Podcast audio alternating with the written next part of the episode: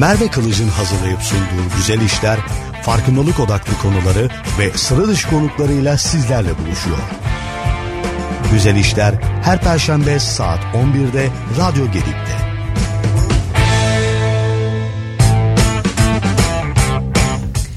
Evet güzel işlerden merhaba. Bütün pozitif enerjimizle bugün Türkiye'nin kadın gündemini konuşmak için karşınızdayız.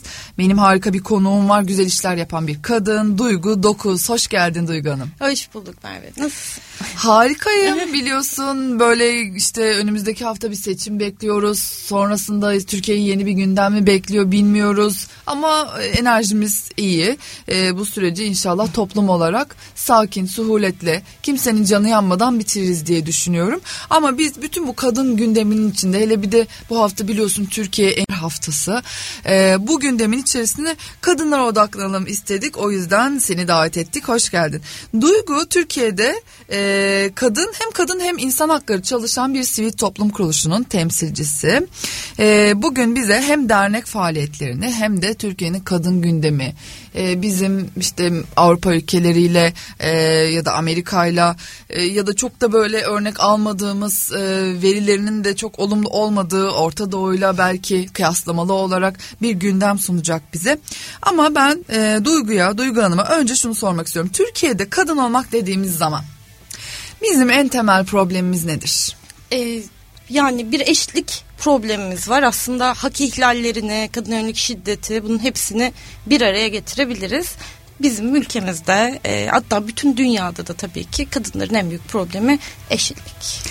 Yani bu eşitlik meselesini hem sistemsel bağlamda işte hem toplum düzeyinde hem de bireyler düzeyinde çözersek aslında biz artık kadınlarla ilgili daha pozitif, daha e, bütünsel şeyler konuşmaya başlayacağız. Evet yani işte Dünya Ekonomik Forumu'nun bir araştırması var. Gender Gap diye bir e, cinsiyet ayrımı yani uçurumu bize yayınlıyorlar her sene veri topluyorlar bununla ilgili ve her sene bu verileri toplarken en sonunda da mutlak eşitliğe ulaşmak için bugün doğru politik kararları verdiğimizde ne kadar zaman alacağını açıklıyorlar. Yaklaşık 200 yıl kadar bir e, öngörüleri var şu anda. Yani bugün bütün dünyada bütün devletler eşitlikçi politikaları hayata geçirdiklerinde bizim mutlak eşitliğe ulaşmamızın önünde yaklaşık 200 yıl var. Evet çok çarpıcı olur şu an. Suratıma çarptı gerçekten. Yani biz diyelim Türkiye 200 yıl sonra kadın haklarının konuşulmadığı bir yer evet, olabilir. Bütün dünya ile birlikte harekete bütün geçersek. Birlikte harekete geçersek. Çünkü bu listede yaklaşık 150 kadar ülke sıralanıyor. Biz bu listede bu yıl e, 124. sıradayız yanılmıyorsam. Oldukça da sonlarda olan ülkelerden bir tanesiyiz. Hı hı. E, bu çalışma dört alanda yapılıyor. Hı hı. Yani cinsiyet eşitliği meselesine hem siyasete katılım, siyasetle ilgili karar alma süreçleriyle hı hı. ilgili taraftan bakıyorlar. Hem sağlık hakkına erişime hem eğitime erişime ve hem de ekonomik güce bakıyorlar. Bu dört temel alanda yapılan incelemede maalesef Türkiye e, bu listenin sonlarında. Evet anda. 200 yıl sonra bir daha buluşalım. Tamam. Peki yine biz umudumuzu koruyoruz çünkü burada konuşuyoruz. Konuşa konuşa bir şekilde artık konuşmamıza gerek kalmayacak Tabii ki. dönemler gelecek. Hepimiz sivil toplum gönüllüleriyiz, sivil toplum insanlarıyız. O zaman biraz da dernekten bahsedelim ama Duygu Hanım sen biraz kendinden de dernekle birlikte bahsedersin. Ben konuklarımı genelde tanıtmıyorum. Onlara bırakıyorum akış içinde. Ee, Kadının İnsan Hakları Yeni Çözümler Derneği. Derneği. Kimdir, ne yapar? Tamam. Ee, Kadın İnsan Hakları Yeni Çözümler Derneği aslında 1993 yılında e, bir proje ile birlikte başlamış çalışmalarına. Bu proje şunu e, küreselde bir araştırma yapılıyor. Dünyada kadınlar hak ihlaline maruz kalıyorlar mı? Kalıyorlarsa neden? E, ve bununla mücadele edecek mekanizmaları var mı diye bakan e, bir uluslararası çalışma var, bir araştırma var. Bizim derneğimizin kurucusu olan arkadaşlarımız da bu projeye dahil oluyorlar. Diyorlar ki çok şahane Türkiye ayağını da biz yürütelim bu projenin. Hı hı. Evet Türkiye'de Doğu Anadolu'da, Güneydoğu Anadolu'da ve Marmara bölgesinde e, çok fazla sayıda kadınla birebir görüşmeler yaparak çok detaylı bir araştırma yürütüyorlar. Ve ne yazık ki 1993 yılından bahsediyorum tabii ama bu araştırmanın sonucu şu şekilde geliyor. Türkiye'de kadınlar çok fazla hak ihlaline maruz kalıyorlar. Neden? Çünkü kadınlar aslında bizim hak dediğimiz, hukuk dediğimiz mekanizmaların dışındalar. Hayatlarını gelenek, görenek gibi daha hmm. kendi kapalı toplumlarının içerisindeki geleneksel kurallara göre devam ettiriyorlar ve yasal olarak haklarının farkında değiller. Hı hı. Ve bir negatif sonuç daha aslında kadınların bunları öğrenebilecekleri ya da bir hak ihlaline maruz kaldıklarında başvurabilecekleri bir yer, bir kuruluş ne devlet tarafından yok. ne sivil toplum tarafından herhangi bir yapı yok. Hı hı. Şimdi aslında bütün süreç bunun üstünden başlıyor. Yani bu tespitin üstünden başlıyor. Bu arada bu e, bahsettiğim çalışmanın da sonuçları derneğimizin kurucularından Pınar İlk Karaca'nın da Sıcak Yuva Masalı isimli çalışmasında kitabında da yer alıyor. Sıcak Yuva Masalı. Evet. Araştırma sonuçlarını da içine alan ama... Evet bu süreci anlatan süreci aslında anlatan. E, bir çalışma. Şimdi Hı-hı. dernek bunun üzerine aslında biraz daha kolları sıvıyor ve e, bugün hala devam eden Kadın İnsan Hakları Eğitim Programı ismini verdiğimiz e, hak temelli bir güçlenme programı hayata geçiriyor. Hı hı. Bu bizim Türkiye'de ve hatta işte Kuzey Kıbrıs'ta da e, yaklaşık 60 şehirde uyguladığımız e, 16 hafta süren bir eğitim programı. Biz bunun içerisinde kadınlarla hem e, uluslararası sözleşmelerden doğan haklarımızı hem kendi yasal mevzuatımızdan doğan haklarımızı işte daha özelde ekonomik haklarımızı işte cinsellik haklarımızı doğurganlıkla ilgili haklarımızı konuşuyoruz. Siyasete katılımı, kadın e, hareketini, feminizmi ve örgütlenmeyi konuşuyoruz. Hı. Yani burada kadınlarla e, bir haklarla ilgili aslında bütün metinleri önümüze hafta hafta yatırıp burada bu metinlerin bizim hayatımıza nasıl dokunduğunu konuşup bunun üzerinden tartışıp güçlenip daha sonra da e, birlikte harekete geçmek üzerine bir çalışma yürütüyoruz. Peki Duygu bu programda ne yapıyor? E, ben bu programı yürüten ekipteyim dernekte. Hı-hı.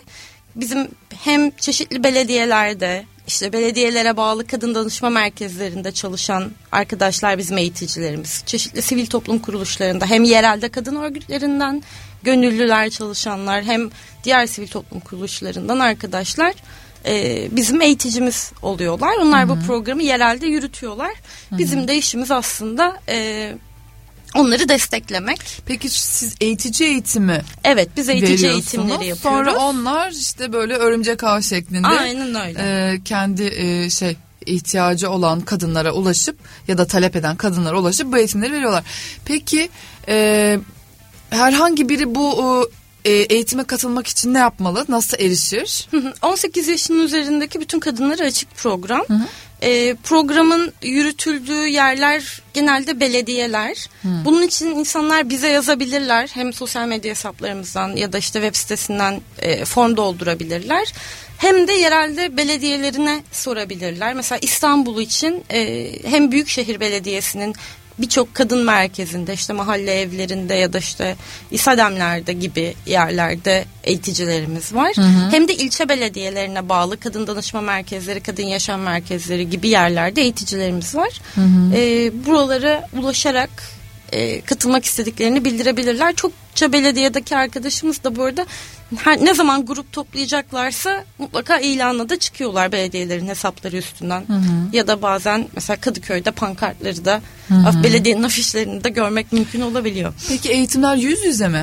Yüz yüze eğitimler. Hı hı. Çünkü bu bir grup çalışması. Hı hı. Yaklaşık yani maksimum 20 kadının bir araya geldiği kapalı grup çalışması yöntemiyle hı hı. yürüttüğümüz bir çalışma. Hı hı. Ee, burada kendi hayatlarımızı konuşuyoruz çünkü. Dolayısıyla o grubun kapalı olması, kendine has Tabii. olması, orada duygularımızı paylaşıyoruz, kendi hayat deneyimlerimizi paylaşıyoruz. Hı hı. Dolayısıyla yüz yüze olmak, o dayanışmayı karşılıklı olarak evet. hissetmek programın belki de en güçlendirici bir parçası. Çünkü biz e, bağımsız araştırmalar yaptırıyoruz belli periyotlarla programla hı hı. ilgili.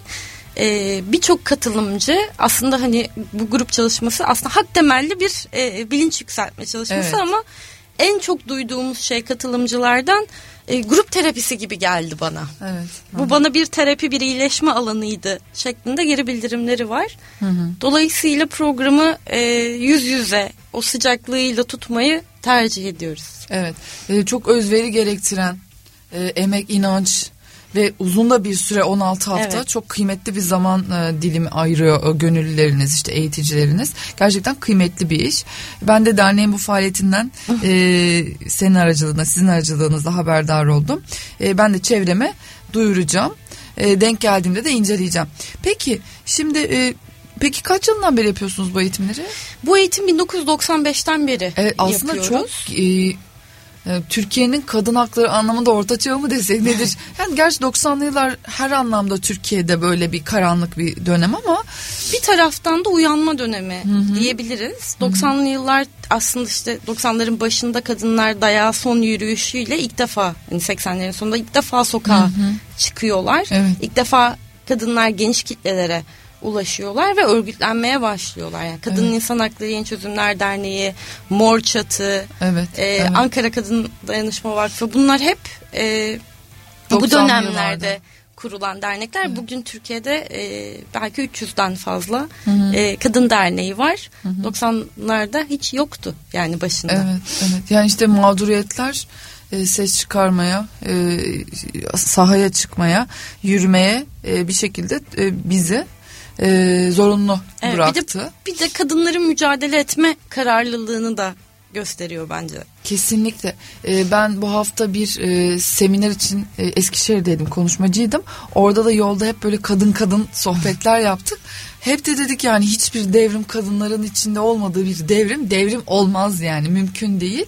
Çok kıymetli kadınların ses çıkarması, var olması, herhangi bir değişimin içerisinde bulunması. E, sizin yaptığınız işte gerçekten çok kıymetli çünkü 90'lı yıllardan bu yıl bu döneme herhangi bir şeyin yani bu sivil toplum işi olmak zorunda değil sürmesi Türkiye'de Şüphesiz. çok zor. Peki finansmanınızı nasıl yaratıyorsunuz? Genelde fonlarla devam ediyor, projelerle devam ediyor. Ee, bir de belki hani bu program, şimdi derneğin yaptığı birçok başka iş de var tabii ki. Hem bizim e, biz yasa yapımı süreçlerine aslında katkı koymaya çalışıyoruz. Yani kadın hareketinin, feminist hareketin diğer bileşenleriyle birlikte e, özellikle 2000'lerin başında işte medeni kanun reformu, TCK'nın ceza kanunu reformu süreçlerinde İstanbul Sözleşmesi'nin hazırlanmasında, imzalanmasında 6284'ün keza Evet. öyle. Derneğin çok büyük bir emeği var ve dernek Evet. uluslararası anlamda da böyle savunuculuk ve lobicilik işleri yapıyor. Ee, bu bunlar bir tarafa ki hep için söyleyeceğim sadece eğitim programımız için söyleyeceğim. Gücü aslında 1995'te e, ilk başladığında bir kamuyla işbirliği yapabilme şansına erişmiş olması. Biz bu programı arkadaşlarımız hayata geçirdiklerinde o dönem Sosyal Hizmetler ve Çocuk Esirgeme Kurumu Genel Müdürlüğü ile birlikte e, bir protokol imzalanıyor. Ve o zaman e, devletin özellikle dezavantajlı mahallelerde kurduğu toplum merkezleri zaten böyle bir güçlenme alanı ve oradaki arkadaşların eğitici eğitimlerine dağıl gelmesi, işte bu protokol vasıtasıyla toplum merkezlerinde bu programın uygulanması programa çok uzun yıllar büyük bir güç ve ivme kazandırıyor. Ama elbette ki e, hepimizin bildiği üzere devlet politikaları değiştikten sonra e, kadını güçlendirmeye yönelik değil aileyi güçlendirmeye yönelik programlara devlet ağırlık verdiği için bu programda konusunda işbirliği yapma şansımız devletle kalmamış durumda. Şimdi daha çok yerel yönetimlerle daha çok sivil toplumla birlikte ilerliyoruz ama o dönemde e, kamuyla birlikte ilerliyor olmak tabii, Tabii ki, ki. insan kaynağını açısından da çok büyük bir güç sağlıyordu. Peki kadını güçlendirmekle aileyi güçlendirmek arasındaki farklardan bahsedelim. Bence güzel bir yere geldik. Şimdi kadını güçlendirmek konusunda yani bir birey meselesi var. Kadınların birey olarak içinde bulundukları durum şu açıdan zor. Yani, hmm, şimdi çok klasik e, toplumsal cinsiyet rolleri çerçevesinde işte bizde kadınlardan beklenen şey işte çok fazla eğitim hayatında uzun süre kalmamaları, mümkünse evlenmeleri, işte biliyorsunuz nüfus Çocuk politikaları yapmamaları. çerçevesinde bir çocuk, üç çocuk, beş çocuk, yedi çocuk böyle bir talep devletten Biz buna gelen. toplumsal cinsiyet rolü mü diyoruz? Tabii. Ee, burada gelen e, devletin beklentisi diyeyim yani ya da toplumun beklentisi kadınlardan anne olmaları, bu çocuklara bakmamaları, çalışma hayatından uzak durmaları e, ve hatta bir şiddete maruz kalmaları durumunda dahi e, daha sessiz kalmaları, aileyi Evet. yıkmamaları. Şimdi Evet. bu o orayı dağıtmak istemiyorlar. Şimdi aileyi güçlendirmek anlamında eğer siz eşitlikçi bir yerden eğer eşitlikçi bir rol dağılımı, eşitlikçi bir iş bölümünü öneriyorsanız bunda bir sakınca olmaz tabii ki. Ama siz kadını birey olarak hiç görmediğiniz bir yerden o yapıyı devam ettirmek için bunu kuruyorsanız burada tabii e, çok büyük şiddete kadar varan bir e, süreç bizi bekliyor oluyor. Ya zaten bir şeyin aşırı kutsanması hep, hep başka şeylerin gölgede kalmasına ve daha kapalı bir varlık sürdürmesi neden oluyor. Aileyi de fazla kutsarsak o zaman bireyi aşağılıyoruz veya işte ufalıyoruz. Evet kişi yani onun kişisel olarak kendi arzularını, kendi yetkinliğini, kendisinin var olma, kendini var etme halini görmezden gelmiş oluyoruz. Ya bunun çok ekonomik bir tarafı olduğunu da göz ardı etmemek gerekiyor. Yani biz, biz bir sosyal devlet olduğumuz iddiasındayız. Şimdi bu ne demek? Evet. Bizim kreş açmamız lazım. Bizim işte hasta bakım merkezleri, yaşlı bakım merkezleri açmamız lazım. Bunlar ciddi yatırımlar. Ve devlet eğer e, kadınları ailenin içerisinde sadece konumlarsa ve evdeki bakım emeğini tamamen kadının üzerine yüklerse eğer bütün bu maliyetlerden kaçınmış oluyor. Bunu ücretsiz biz buna görünmeyen ücretsiz emek diyoruz. Evet. Kadınların üstündeki bu yüke ve böyle bir kadınları sıkıştırma haline dönüyor bu. Çünkü ev işlerinin biliyorsunuz mesaisi yok, tatili yok, sigortası, Sigortası yok, yok, emekliliği ve yok. Emekliliği yok, bir bitme durumu bile yok yani. Bugün özellikle büyük şehirlerde şeyi de çok net görüyoruz yani. Kadınlar evet evde çalışıyorlar yani ücretsiz olarak görünmeyen emeğin işçisi oluyorlar çok uzun yıllar boyunca kendi çocuklarını büyütüyorlar yetiştiriyorlar ve hatta işte kızları okusun çalışsın istiyorlar Evet. Ama torunlar olduğu zaman bakıyoruz ki büyük anneler tekrar çocuk bakmaya başlıyorlar bu artık hiç bitmeyen bir şekilde bu çocuk bakımı işinin de devam etmesine sebep oluyor. Bunu da göz ardı etmemek gerekiyor. Yani aile dediğimiz şey eğer dikkatli bakmazsak bu yapıya, eğer burada herkesin ailedeki bütün bireyleri kollamıyorsak eğer bunu kutsamamamız gerekiyor. Evet aslında devletin ya da sistemin e, her bireye her yapıya eşit mesafede durması gerekirken eşit mesafede durmamasının sonuçları Evet. konuştuğumuz şey. Ben bazı istatistiklere bakmıştım gelmeden önce. Burada e, kadın büyükelçi oranının yüzde 27 olduğunu, e, milletvekillerimizin kadınları kadın olanların yüzde 17, e, görevde olan kadın profesör sayısının yüzde 33, üst ve orta düzey yönetici sayısında yüzde 20 olduğunu gördüm erkeklere oranla. Tabii ki her zaman görüyoruz, yaşıyoruz zaten bunları ama bütün konuştuklarımızın sonucu bu. Tabii ki. Evet. Yani bir toplumsal cinsiyet rolü var. Yani birçok rol var. Bizim cinsiyetlerimize atanmış roller bunlar.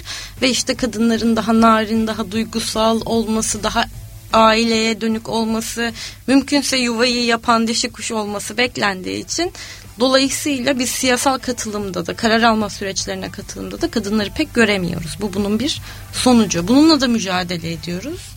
Ee, birkaç şey söylemek istiyorum bununla ilgili. Mesela bir e, önce kendi eğitim programımızdan bir örnek vermek isterim. Bizim bir siyasi katılım modülümüz var programın sonlarına doğru. Burada kadınlarla e, bir siyasi kampanya, bir seçim kampanyası süreci yürütmelerini simüle ediyoruz programın içerisinde. Bu yer yer e, gerçeğe dönüyor ve bizim keyif gruplarımızdan kadınlar e, Hmm, aday seçimlere oluyorlar. katılıyorlar.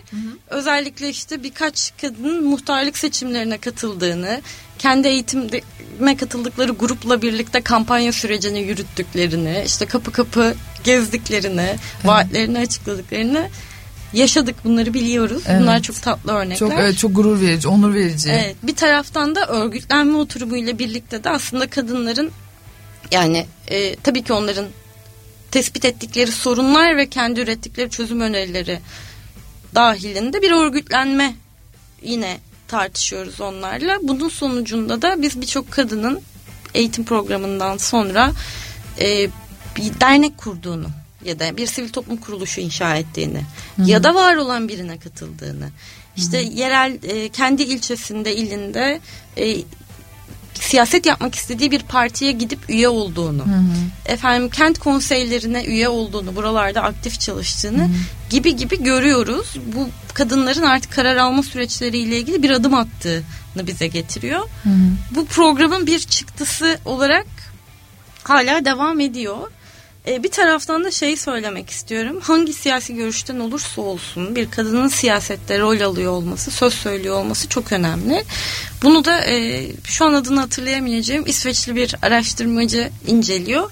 İsveç parlamentosunda kadınlara dair sorunlarla ilgili verilen işte öner, önergeleri, kürsüde yapılan konuşmaları analiz ediyor hı hı. ve şunu görüyor. Kadınlarla ilgili problemleri yüzde doksanın üzerinde bir oranla sadece kadın vekiller dile getiriyorlar. Şimdi evet. hangi siyasi görüş temsil ediyor olursa olsun kadınların mecliste olması bu açıdan çok önemli. Çünkü biz e, öznesi olarak bu problemlerin bunu dile getirenler biz oluyoruz neticede. Evet, evet. Önce biz oluyoruz. Evet.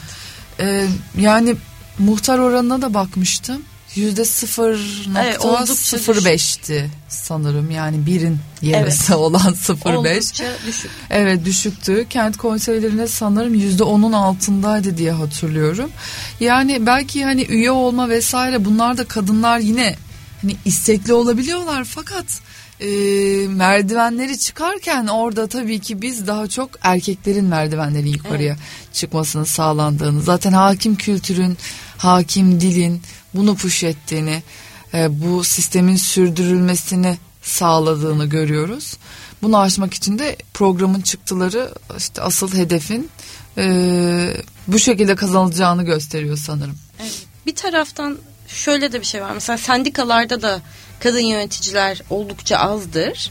Ee, burada şimdi baktığınızda işte sendikalı kadınlar varlar yani ama e, karar alma süreçlerinin içerisinde yoklar. Burada geri dönüp o görünmez emeğe tekrar bakmak gerekiyor. Tabii ki. Çünkü kadınlar çalışsalar bile yani 8 saatlik mesaiyi yürütseler bile evdeki işler yok olmuyor, kaybolmuyor, devrolmuyor ve hala iyi bir şekilde bir yani o hanenin içerisindeki bireyler tarafından eşit bir şekilde paylaşılmıyor.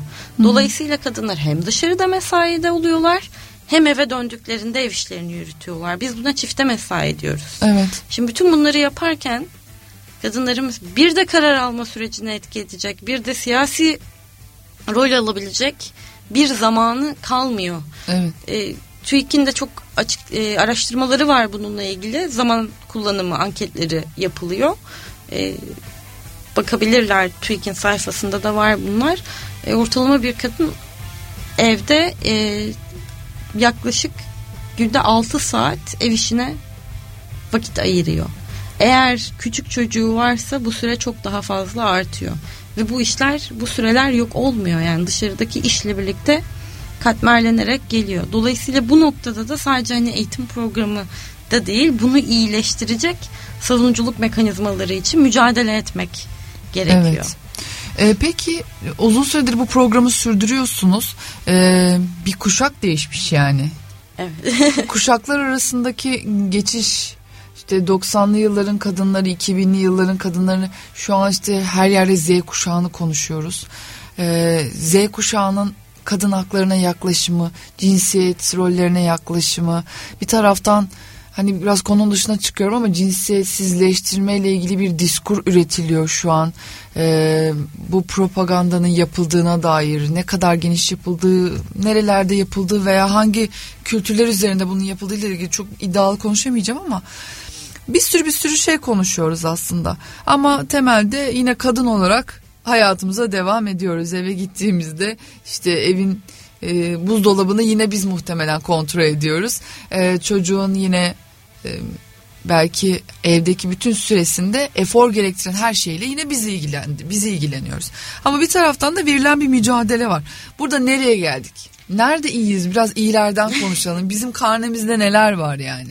Özellikle gençler üzerinden devam edelim. Tamam. Ya bir şeyi de söylemek isterim. LGBT'yi topluluklarda yani bireyler bu ülkede, dünyada çok fazla hak ihlaline maruz kalan kitleleri evet, oluşturuyorlar. Kadınlardan daha da fazla belki. Kesinlikle. Nefret söylemi bu konudaki çok yaygın. Yani birçok bir ayrımcı söylemin doğrudan hedefi haline geliyorlar. Özellikle de e, bunu mesela şu an içinde bulunduğumuz seçim döneminde de evet, çokça yaşıyoruz. görüyoruz. Dolayısıyla yani toplum cinsiyet top, cinsiyet kavramına artık dünya farklı bakıyor. İşte Dünya Sağlık Örgütü e, cinsel yönelim meselesine çok farklı bakıyor. Yani literatürsel anlamda büyük kazanımlar elde ettik aslında. Hı.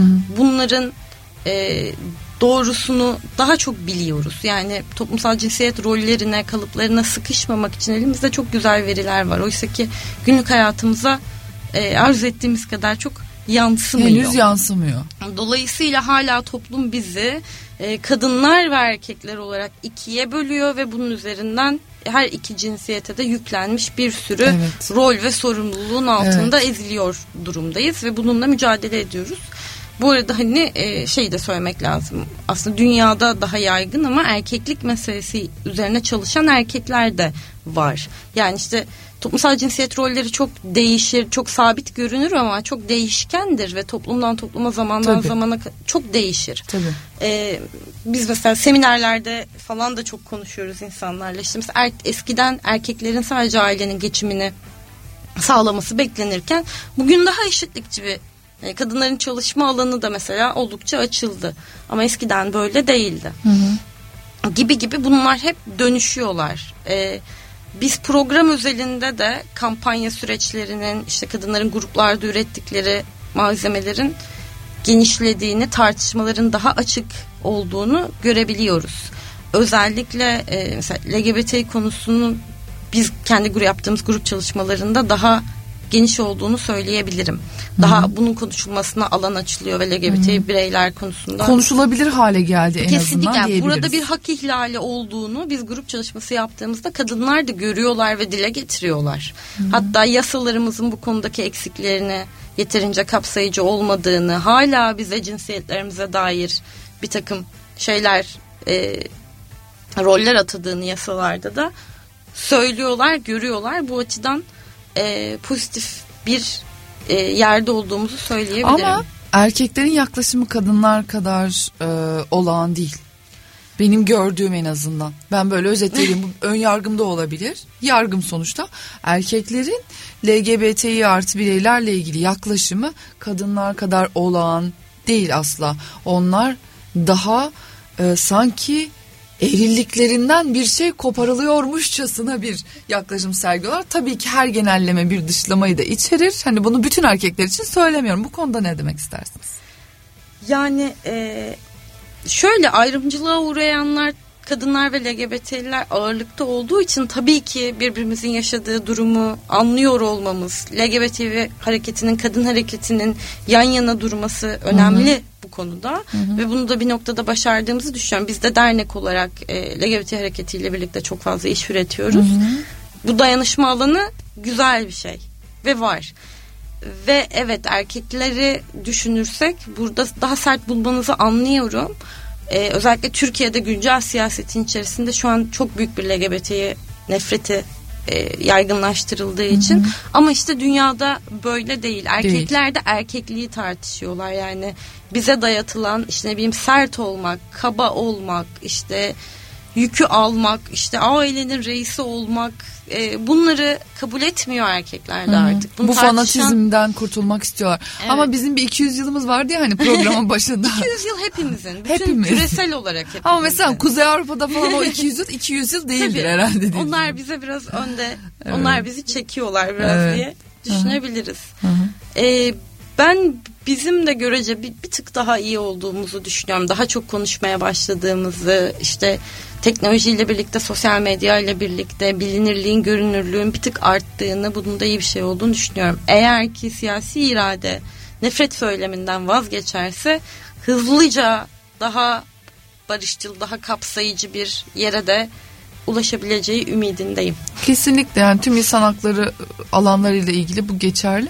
Ee, Z kuşağından bahsettik ya daha doğrusu gençlerden. Gençler daha özgürlükler bağlamında ele alıyorlar sanırım konuyu. Evet ve, ve bu kadar kutuplaştırmaya evet, karşılar diye görüyoruz. Evet bu, bu da bence çok güzel bir gelişme. Hani kendisinin farkında olmak, bireyliğinin farkında olmak ve hak taleplerini kendi özgürlük alanına müdahale ettirmeyen bir birey olarak duran gençlerin yapıyor olması bence e, güzel.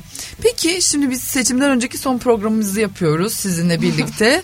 e, kadınların siyasete katılım bağlamında aslında her şeyi konuştuk bir taraftan ama hani nasıl bir meclis hayal eder acaba bir kadın hakları aktivisti?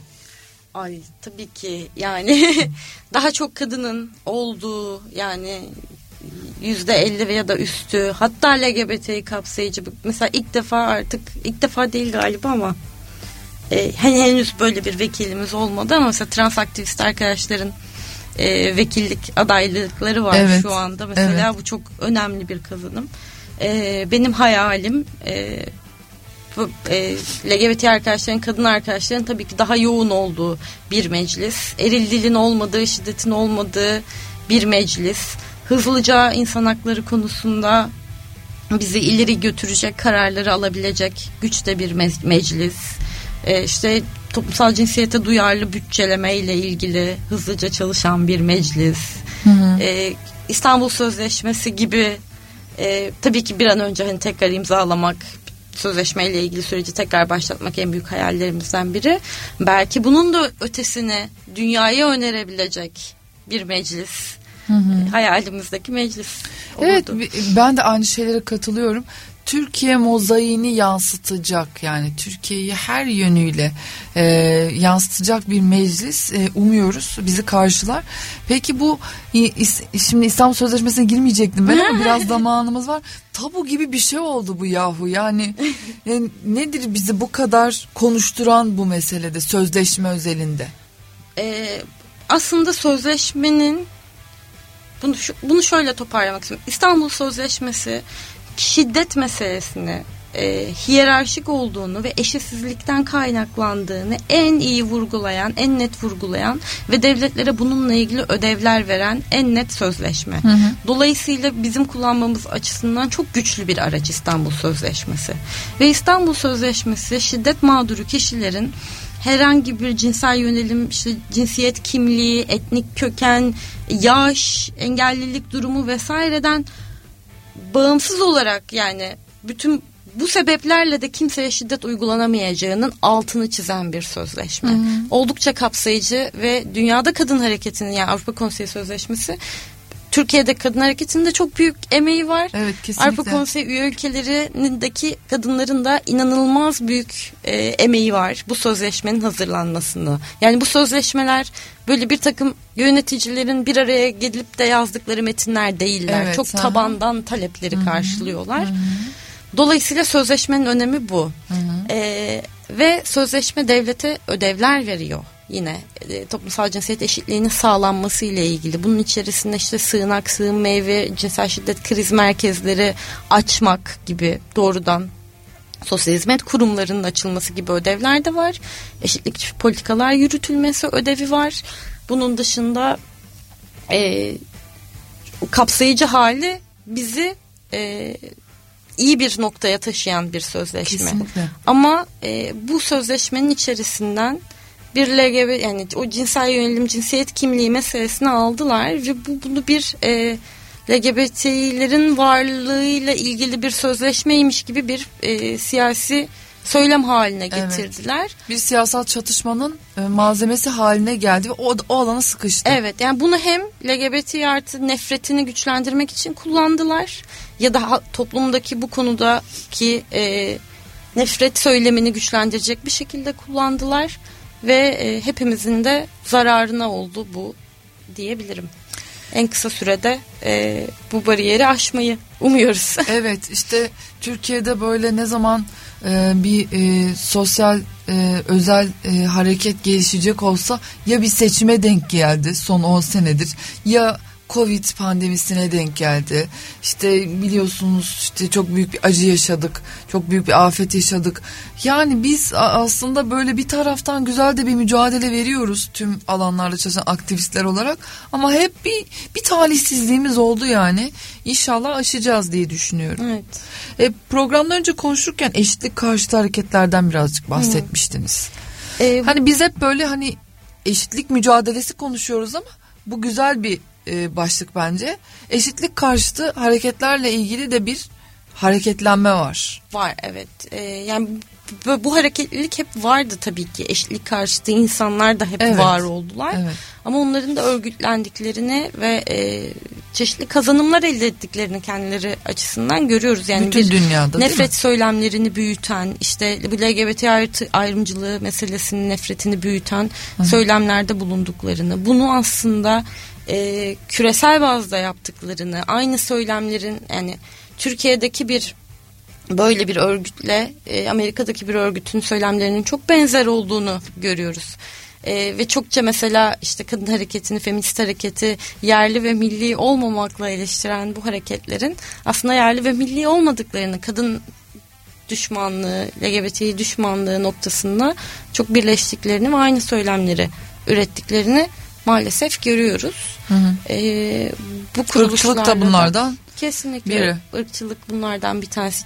Çeşitli ayrımcılıklar bunlardan bir tane. Yani hı bunların parçası. Hı hı. Bunun içerisine engellilerle ilgili ayrımcılığı da dahil edebilirsiniz. Evet.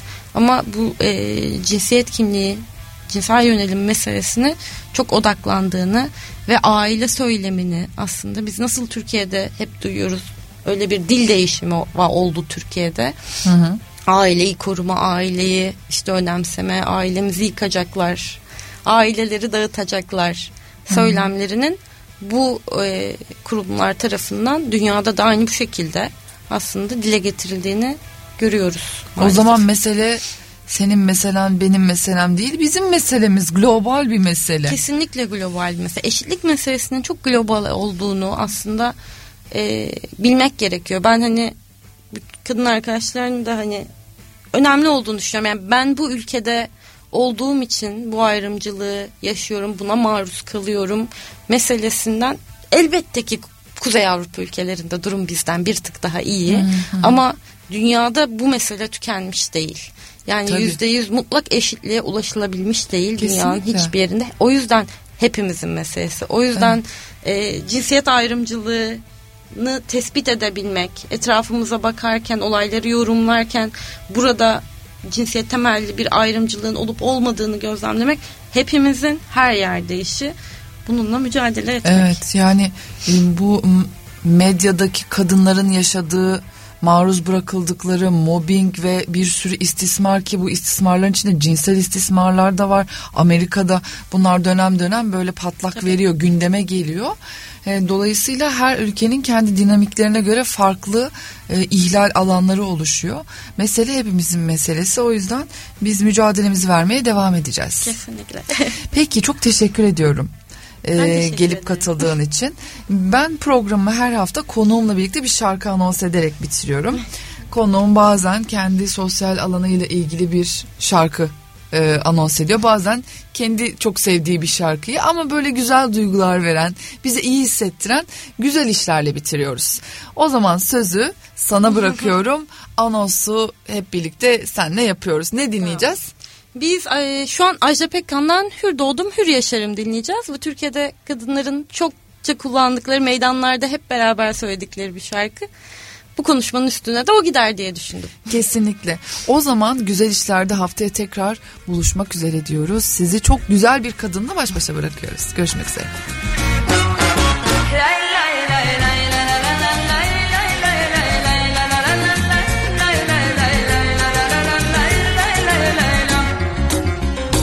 Hiç rahat yok mu bana? Şu yalancı dünyada kimin ne hakkı var ki? Karışır hayatıma Hesap soramaz bana. Kim çıkarsa karşıma Kimin ne hakkı var ki? Karışır hayatıma